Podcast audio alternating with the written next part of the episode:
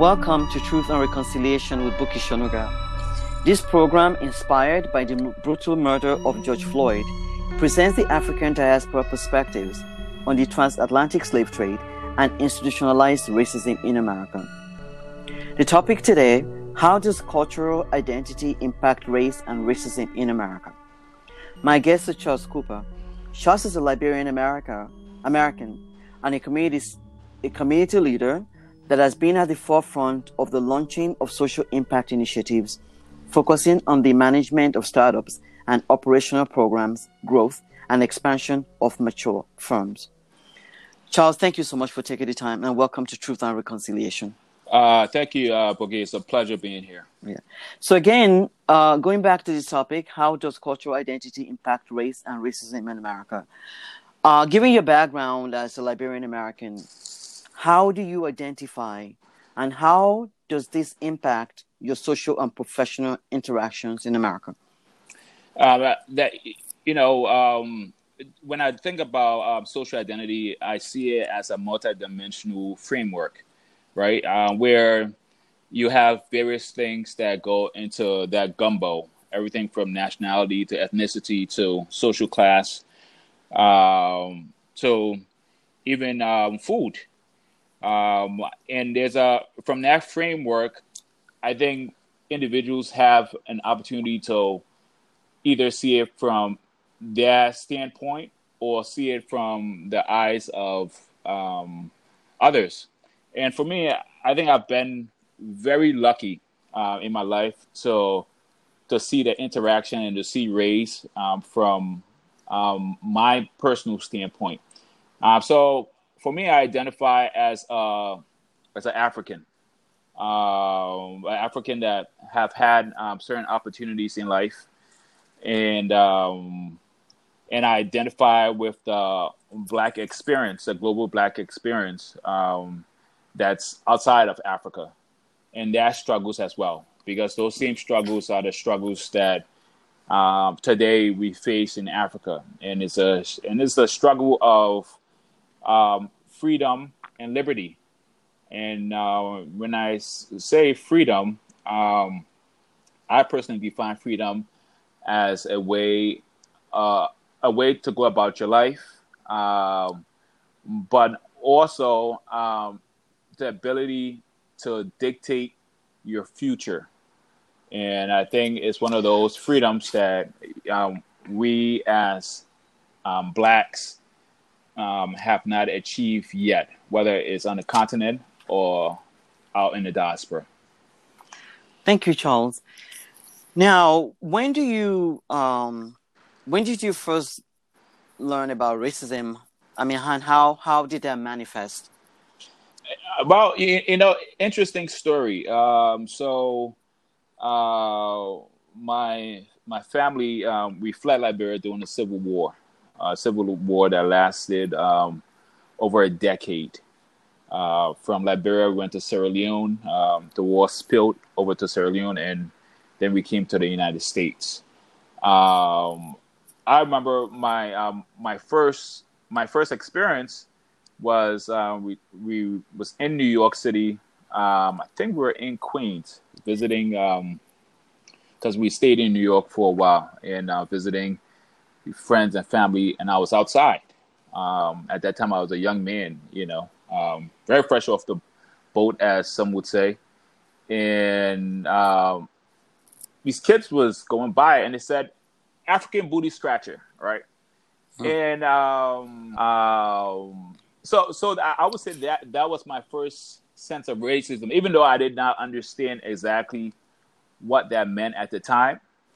Um, but that will be my first experience of um, of racism and you know the the negative impact or the self hate that exists within um, you know the black race at times. Right, I I I I get it. I, as an African immigrant myself, you know, these racist codes, such as you just expressed, are examples of how you know, if you don't recognize something, so you're not going to be able to identify when it's being used to describe you and so on. In, in the case, the example you just cited. Now, before you came to the U.S., you were born in Liberia, correct? Yes. Uh, from the time you were born until the time you left Liberia and, uh, to come to America, was there any uh, history of slavery or racism in any of the curricula uh, in your, you know, basic, I mean, elementary education? If there was, I did not experience it. Um, I would say I was, you know, I was one of the fortunate ones in Liberia to have, you know, access. Um, and I think at times access shields you uh, from some of those things. Um, it, but the lack of access, you know, brings all those things to your awareness. And I think that speaks towards, um, you know, um, living in Liberia um, when I was very young to moving to the U.S., where, you know, there was, you know, the access that I had um, did not exist anymore. Um, and I'm now faced with the reality of um, growing up in the U.S. and not having much, and um, you know, and then seeing the institutional racism as it now impacts not only myself but folks around me. Uh, but in in Liberia, um, now I'm not sure if you know the history uh, for your viewers, right? right. But you know, um, yeah, Liberia has an interesting history because you, you know um, some of uh, Liberia, the countries where it's originally started by um, free men and women from the Caribbean and the U.S. that you know moved to Liberia after the Emancipation Proclamation. Right. Um, unfortunately, there's a there is an ugly past because um, it's not as if they settled on a land that wasn't already inhabited. You know, it was inhabited by the natives, um, and they brought that same style of colonization um, ideals to um, to Liberia, and there was there's a long history of of fighting between the natives and uh, and the folks from abroad, um, which led to several civil wars in Liberia. Mm-hmm. Um, so it, it, that history of Liberia, I, I, was I eventually became privy to it um, later on in life when I no longer lived in Liberia. Mm. Um, and I'm pretty sure, it, you know, it may have been in the history books, but at that time, you know, I was, you know, I was very young, um, and you know, like I said before, I was I was sheltered from a lot of that information. Um, so, yeah, so when you and thank you, you know, for for that history back background. So when you say sheltered, though, were you sheltered by your family, or is it something that's just uh, um, the government did not like most parts in Africa that were colonized? and other parts of the world. Part of what I would really love to dive into with you and other guests that I plan to bring to this show, that um, across Africa, the colonialists, uh, I, I, believe, in concert with the African uh, government or leaders at some point, must have played a role in ensuring that this, you know, historical facts did not make it to textbooks. So when you say you were sheltered, yeah. you know, I mean, uh, yeah, yeah, yeah, yeah, yeah. So I, I think, um, I, I think, um, just to um, your point, um, mm-hmm. when I when I say shelter, you know, I, I, had a lot of opportunities when I was very young in Liberia, mm-hmm. and my family was well off. Um, so a lot of those things okay. we did not personally discuss in right. schools that I went to uh, they didn't discuss that. You know, the curriculum itself was more of, um, you know, uh, this is this is how the country started up. You know, um, this is the first president, mm-hmm. etc.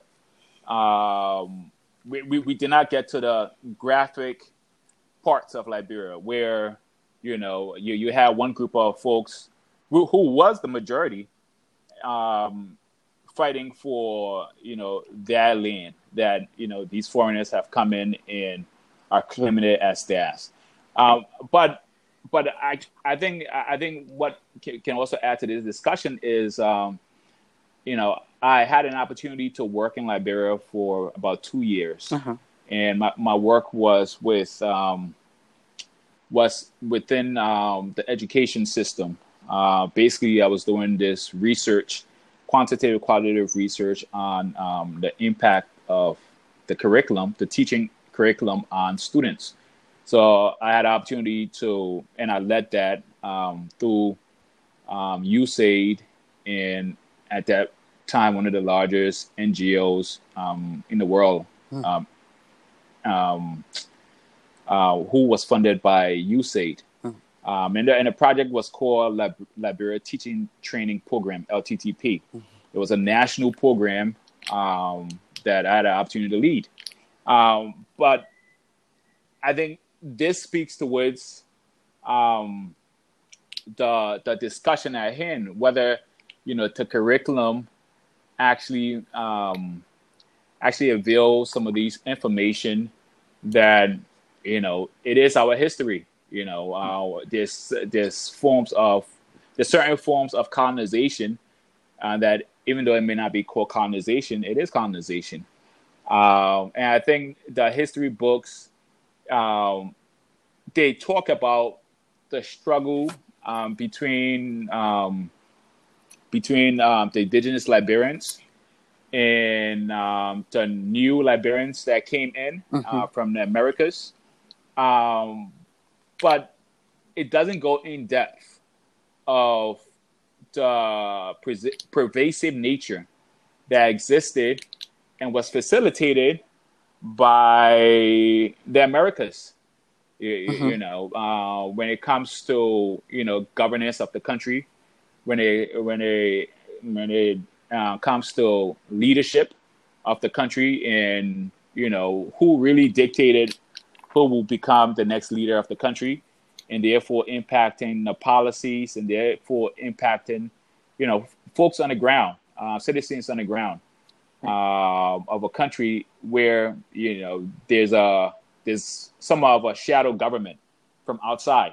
Mm-hmm. Um, and, but I think it's to a point now in a lot of African countries that they clearly understand that. They clearly understand that, you know, although that government, quote unquote, uh, may be, you know, leading a country, they're still um, they're still secondary to the primary government whether it, it be you know from you know the Americas or whether it be from Europe, um, that they understand that their government are more beholden to external governments mm-hmm. than their citizens.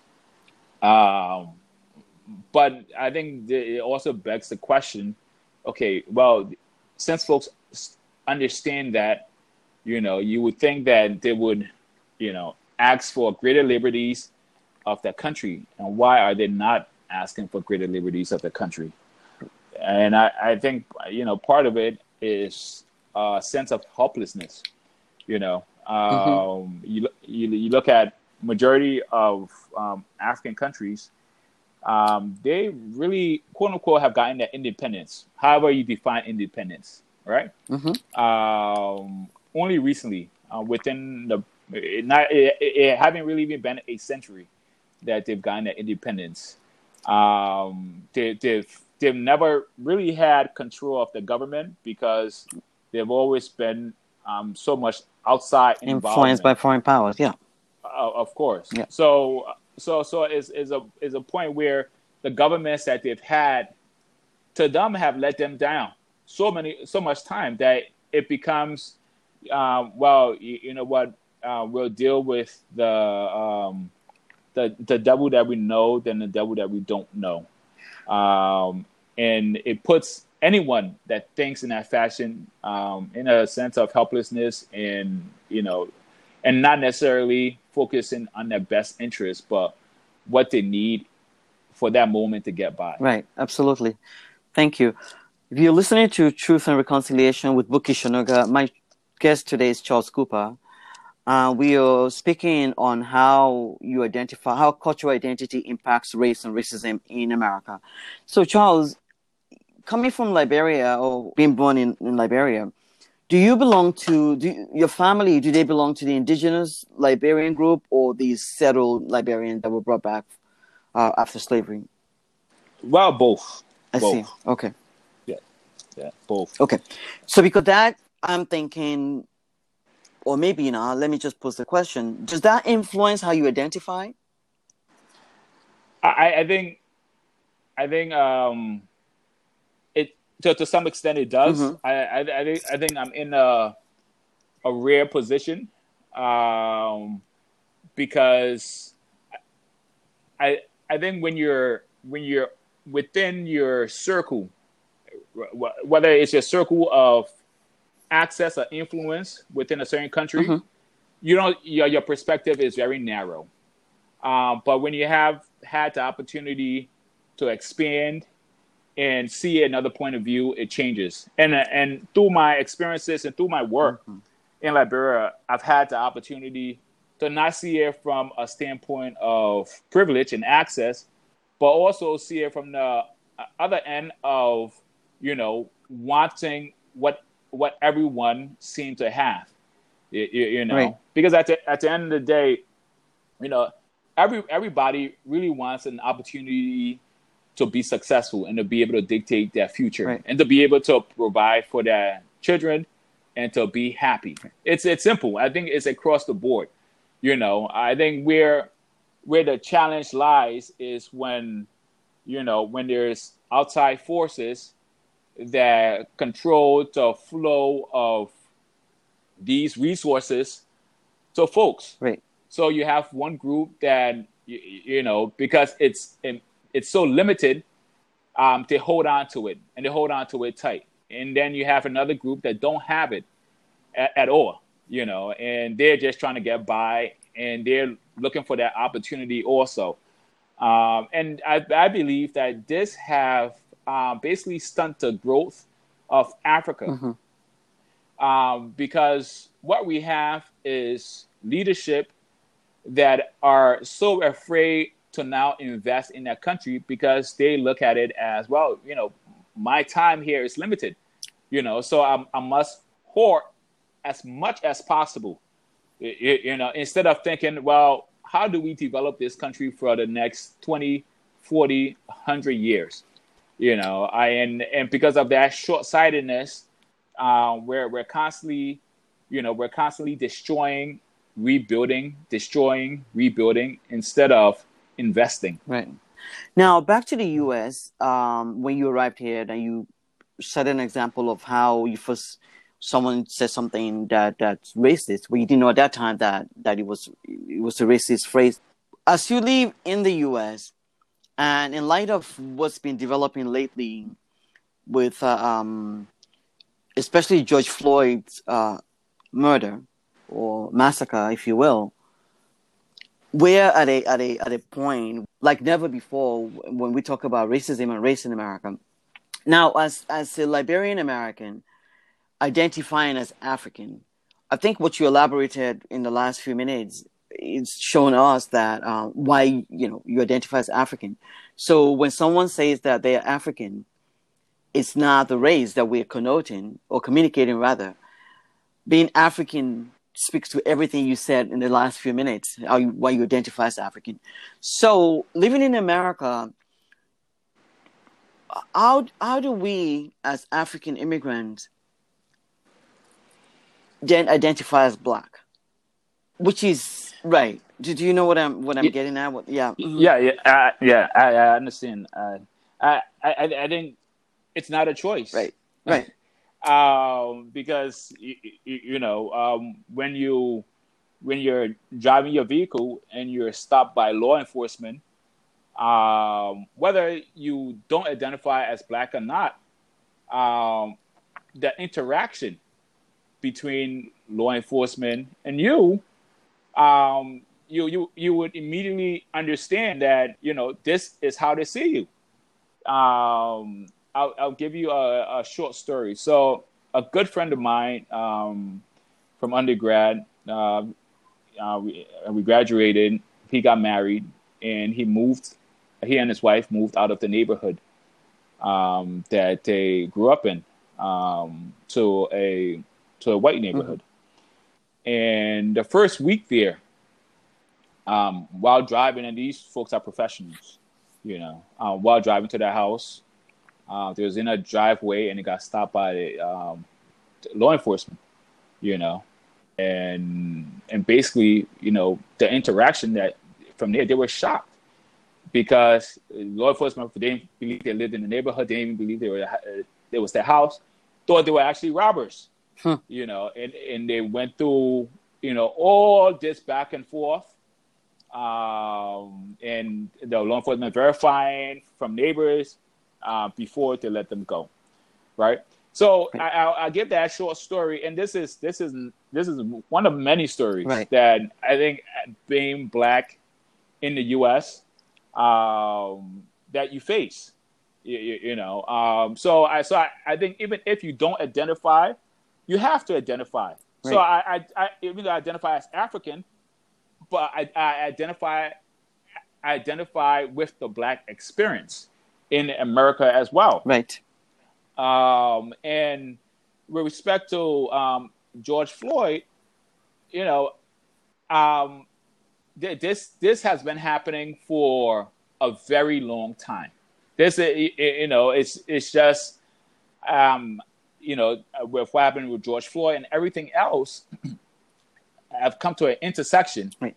um, to where you get, you know, and uh, a blow up, as we've seen, you know. Uh, but you know, George Floyd is is is not the first, and he will not be the last, unfortunately, because you know part of, I believe, part of why this um, have come to um, a point in which things exploded is you know, you have certain elements um, that have been impacting um, blacks um, in America for a very long time, but it's now impacting whites. You know, um, and and which I believe it has to do with economics. See, um, the thing is that you know the um, when you when you think about privilege, um, in America, um, America um, seems to have different grades of privilege, um, with priority given to um, one race compared to another, um, and that was the case for many decades. You, you, you know, right? Um, and and other groups, other foreign groups, such as the Italians, the Irish, you know, when they first came here, they didn't have the privilege but their skin color eventually gave them the privilege, right. and they and they were allowed into the privileged group. Uh, but uh, but the black folks were not. Right. Well, and, and, and, I'll, wrap, I'll wrap this point up quickly. Um, but I think we we've we're coming to a point where the um, economic ground is gradually evening out and that privilege may not be as as worth as much as it used to be. And I think it's scary for a lot of folks. Right. You know, I I think part of the explosion, you know, encompasses that as well. Right. Absolutely. And we, there's so much to talk about. Uh, and I want to touch on, you know, sort additional points before, you know, we wrap up. You were giving an example of how you know what happened to your friends when they moved into this neighborhood.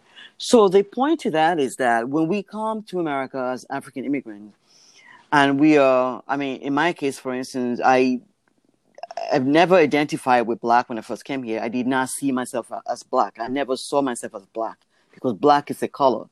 So what even that means as black as a color as a construct is something that we found out years later we arrived here that is a construct. But we did not identify as black. We identify as African or Liberian or Nigerian, not African, sorry, Nigerian, Liberian or Somalian or whatever, whichever country we might have come from. So it's after we have we, we live in America, after we have been in this system for a while. This is, for instance, where I began to learn about sla- I mean, about racism or even slavery. I did not know anything about about race construct or racism until I arrived in this country and certain things that happened to me as well. I'll give you an example. Uh, I was working at a restaurant back in the day, and um, there's this white uh, manager of this restaurant that used to call me Buckwheat. because my name is Bukola, so they call me Bookie. So I didn't realize that at that time that what those kind of like um, like you said before, this racism racism code that we are not familiar with. We don't even know when someone use certain phrase that they're being racist or they're being offensive. We because we we're not we're not aware of all of those things.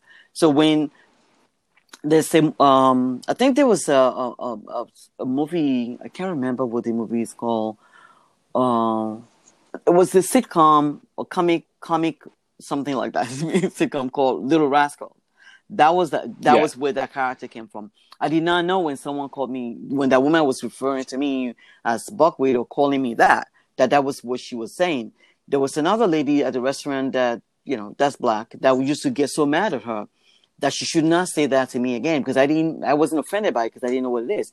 So all of that to say that we did not know any of these things or racism codes until we have come here and interact in this system.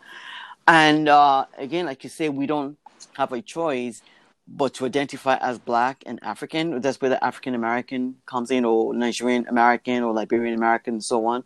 It is very important, in my view, that we uh, continue to identify, of course, as as African or as you know whatever country we come from, or maybe as African. That that is really really very important. But the divide and conquer uh, um, context of this is that when we come here and we see ourselves as Africans, and we've been fed so many stereotypes about African Americans, and, and, and, you know, and again the race construct and and the ghettos and the projects and so on. So we've been taught to also discriminate against our African American brothers and sisters because we came from Africa. That's the way the system has been set up. So in that light, in your professional, you know, experience and you know interactions with African Americans, when you first came here and up to date, what, how was it then?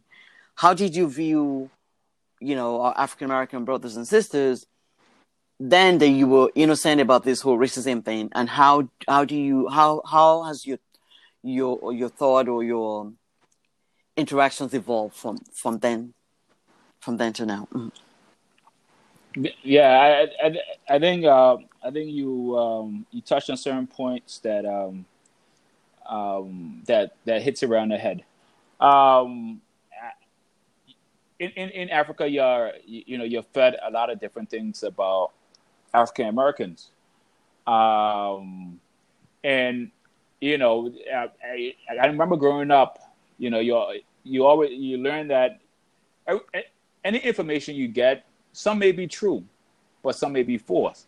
Right. You know, uh, uh, but us as humans, we you know we you know we stick to what is is seem to make sense to us, whether it's the right thing or not. Um, so when I first when I first came to the U.S., I, I, I personally didn't interact with. Well, I shouldn't say that. Uh, my relationships that I built was more with the Caribbean community and the um, and the African community because it was easier to relate uh, to that experiences and also I think uh, um, living in the city, you know, you you, you see certain aspects. Um, you see certain aspect of the African American experience and the negative parts of that that you know you try to stay away from. Um, not understanding why, right? Not understanding that um, that you know, this group that have had um, opportunities. They, they've had that economic strength. They've had, you know, a lot of different issues in America, uh, which have brought them to a certain situation that they currently face. Um, everything from Timothy Hill to to Black Wall Street, you know, all, mm-hmm. all, all these experiences where you know that wealth um, redlining in their communities right. caused them to fall into this experience of right. of, of, of, of somewhat of a depression You, you, know, but when you first come here, you don't understand that. Right. You don't understand that until you know you've done your you've done a certain level of research um, yourself, and also you know um, some you know African Americans may not even understand that why they're in this situation in America. Um, that you know it's, it's it's not just because you know one race is better than the other race is because you know there's there's just been systemic pressures that have caused you know especially when I came here you know the city um, the inner city was was a blighted area huh. You know there was a lot of drugs there was a lot of gangs uh-huh. you know um, there's a lot of the um, social ills uh, were happening in the city you know and coming in and seeing that you know you're you're sort of taken back. So much to talk about but we're out of time. My guest is charles cooper. Thank you for stopping by charles. This has been truth and reconciliation with Buki Onuga see you next time